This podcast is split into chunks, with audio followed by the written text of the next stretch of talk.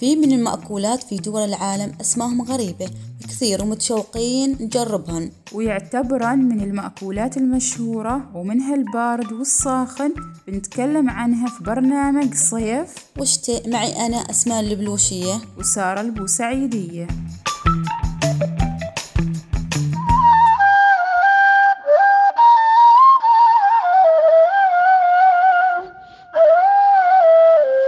سلام على الموسيقى الوطنية. أيوة لين الحين عندي أجواء وطنية وبعد لا أستعدها إجازة العيد الوطني الخمسين.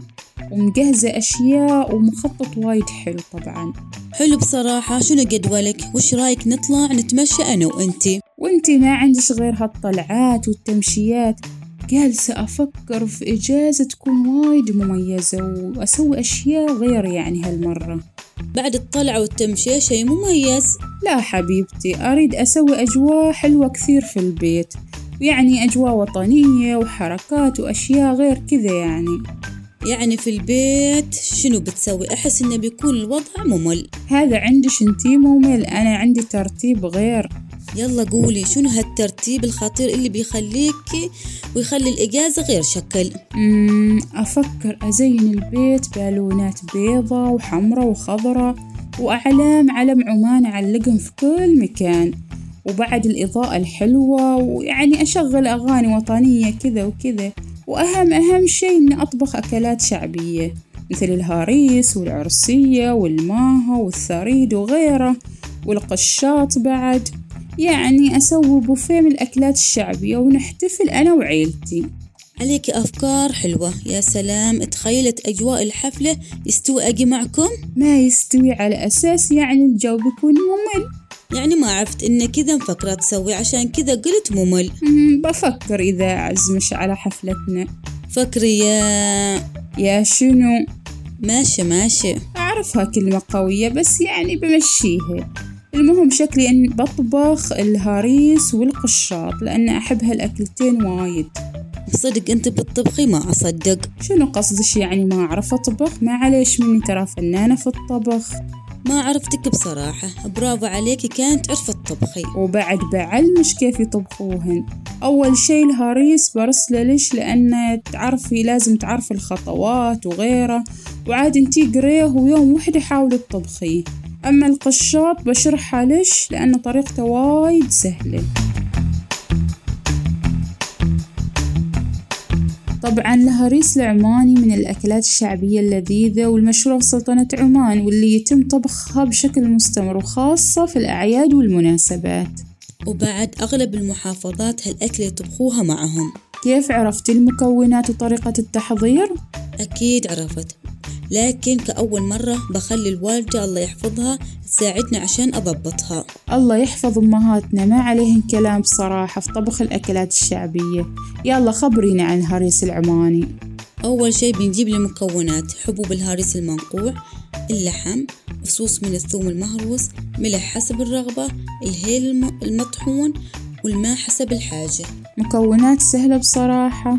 وبعد في صلصة تخليها على الهريس بخبرك عنها نسميها ترشة. أيوة أعرفها. مم صراحة يا سلام من الحين أتخيل الطبخة. مقادير صلصة الهريس طماط طازج وصوص من الثوم كمية من الحمص المطبوخ ودنجو المطبوخ وصلصة الطماط وملح حسب الرغبة والسكر. شنو طريقة التحضير؟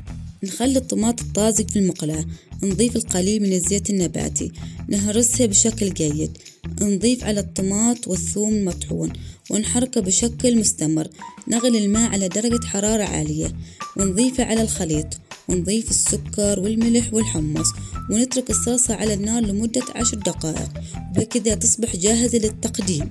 بصراحة جعت لازم تطبخيها لي هالويكند ضروري. عليك الطبخة لأنك فنانة في الطبخ مثل ما تقولي. يعني ما حد يقدر يقول لي الشي انتي غير تصدقي؟ آه يعني تتمدحي. يمكن لكن حالات الأكل لما يجي جاهز ما تعبانة عليه. تو فهمت هذا نظامك عاد؟ انتظر في ال weekend بيوصل لك الهريس أو لا. شكله لما بيشيب الغراب أحسن لي ما أتأمل. أحسن لك بكمل لك.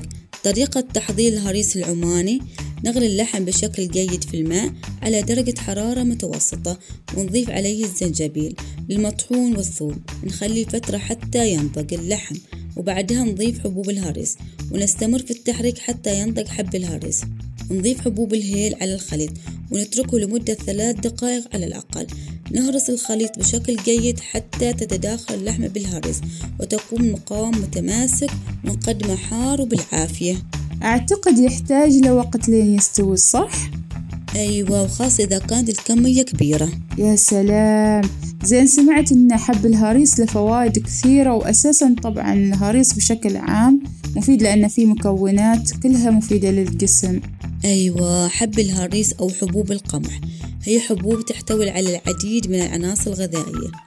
المهمة لصحة الإنسان مثل البروتينات والفيتامينات بأنواعها كفيتامينات A و B ومعادن الحديد والنحاس والزنك وبالإضافة للألياف الغذائية والنشا وفوائد حب الهريس تزويد الجسم بالعناصر الغذائية الضرورية تنشيط الجسم ومدة للطاقة والحيوية مما يجعل الإنسان قادر على بذل المزيد من الجهد وتحمل الأعباء خلال اليوم. منع الإصابة بفقر الدم بسبب احتواء احتوائه على كمية جيدة من الحديد نمو الجسم بسبب وجود فيتامين باء المركب.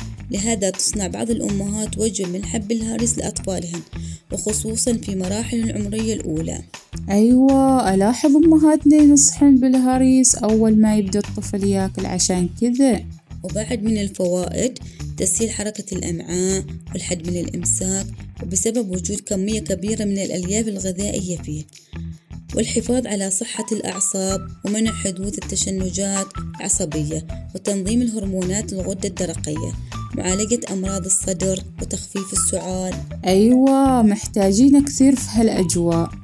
وتقوية العظام والأسنان بواسطة عناصر الكالسيوم الموجود في حب الهريس معالجة انقباضات المعدة والقرحة وتهدئة الأمعاء الغليظة دعم صحة البشر ونضارتها منحها النعومة الطبيعية. بعد هني شي للبشرة صراحة شيء جميل. مكافحة مرض النقرس محاربة تقرحات القنوات الهضمية ضبط نسبة الكوليسترول في الجسم وتقوية جهاز المناعة لا سمع للمرض. تحسين الرؤية عند المرضى السكري عبر تغذية الشرايين العين دعم صحة الشعر وتقويته ذلك من خلال وجود عناصر الكالسيوم والبروتينات. تحسين صحة الجسم والجلد ودعم قدرته على مواجهة الحساسية والكلف والأمراض التي تصيبه بالإضافة إلى تسريع شفائه من الحروق والجروح. ما شاء الله فوائد حلوة صراحة يعطيش العافية على هالمعلومات. شكرا شكرا. دوم أجيب الشي الزين. لو ما مدحتش أحسن.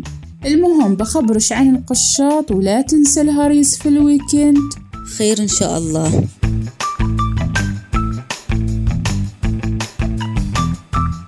القشاط نوع من الحلويات تو تذكرت طعمه لذيذ.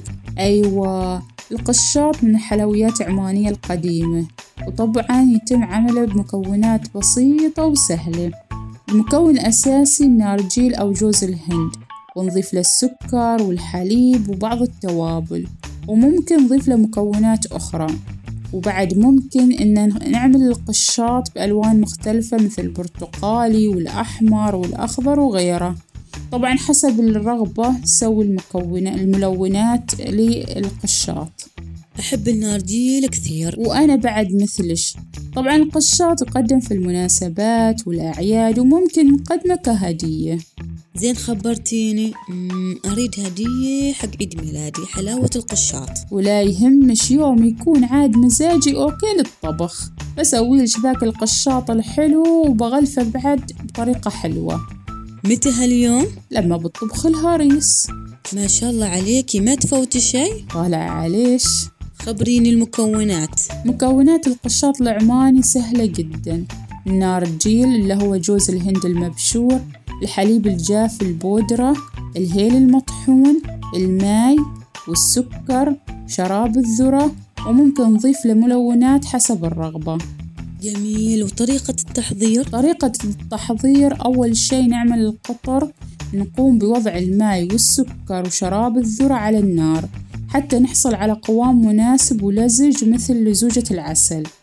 بعدها نخفف النار ونضيف له كمية من الهيل مع التحريك ونضيف له الملون الغذائي حسب الرغبة. في وعاء ثاني نخلي النار تجيل المبشور ونضيف الحليب البودرة. ونخلطهن مع بعض ونخلط معهن الهيل. بعدها نضيفه للقطر نضيف المخلوط النار تجيل والحليب والهيل على القطر وعلى نار هادية نحركه. بعدها نضع القشاط على صينية مدهونة بالزيت ونوزعها بشكل متساوي في الصينية ونوضعها في الثلاجة حتى تبرد وتتماسك. بعدها يصبح القشاط العماني جاهز للتقديم. وبعد ممكن إن إحنا نقطع على هيئة أشكال مختلفة. سهل جدا طريقة التحضير حتى كل يوم تطبخيه ما ياخذ وقت. بالفعل يعني لو عندش مثلا ضيوف واحترتي وشنو تقدمي لهم ضيافة طبخ القشاط. فكرة حلوة بصراحة باغي أمدحك لكن أخافك تتنفخ علينا. عادي بمدح نفسي المهم. بخبرش فوائد جوز الهند النارجيل اللي معروف بالنارجيل أول شيء المحافظة على صحة القلب. يحتوي جوز الهند المجفف على الألياف الغذائية اللي تساعد في المحافظة على صحة القلب حيث يحتاج جسم الرجل إلى 38 غرام من الألياف بينما تحتاج السيدات إلى 25 غرام فقط. ويمكن توفير هذه الحصص اللازمة عن طريق تناول جوز الهند المجفف ما يساعد على الوقاية من أمراض القلب والأوعية الدموية. بعد تحسين وظائف المخ. إذا كنت تريد تكوني أكثر ذكاء فعليش نشت إضافة جوز الهند المجفف لنظامش الغذائي حيث أكدت العديد من الدراسات أن جوز الهند المجفف يساعد في تحسين وظائف المخ وتعزيز صحته كما يساعد في الوقاية من بعض الأمراض الخطيرة مثل الزهايمر. أنا ذكية بس ما يمنع أزيد ذكاء. يا الله على الثقة الزايدة. بكملش تعزيز المناعة حيث يحتوي جوز الهند المجفف على مادة هذه المادة المضادة للأكسدة مما يجعله الأفضل في تعزيز الجهاز المناعي لجسم الإنسان كما يزيد من نشاط خلايا الدم البيضاء ويساعد الجسم على مقاومة العدوى والفيروسات. علاج الأنيميا اللي هو فقر الدم. بعد سن معينة تصاب معظم السيدات على وجه الخصوص بالأنيميا. ويرجع ذلك إلى نقص الحديد في الجسم. الأمر الذي يترتب عليه العديد من المشكلات الصحية الأخرى لذلك فإن تناول جوز الهند المجفف الغني بالحديد يساعد في الوقاية من الأنيميا. يعني هذا يخصنا إحنا أكثر؟ أيوة.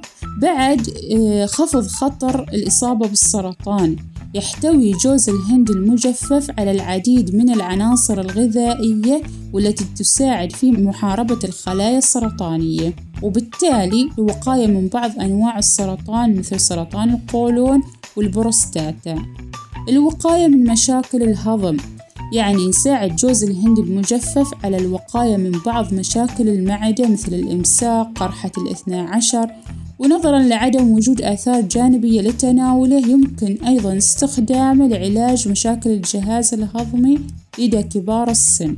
الوقاية من آلام المفاصل يساعد تناول جوز الهند المجفف على علاج بعض مشاكل العظام مثل هشاشة العظام والتهاب المفاصل وذلك لاحتواء على العديد من المعادن الأساسية التي تحافظ على تقوية الأنسجة ما يساعد في الحفاظ على صحة الجسم.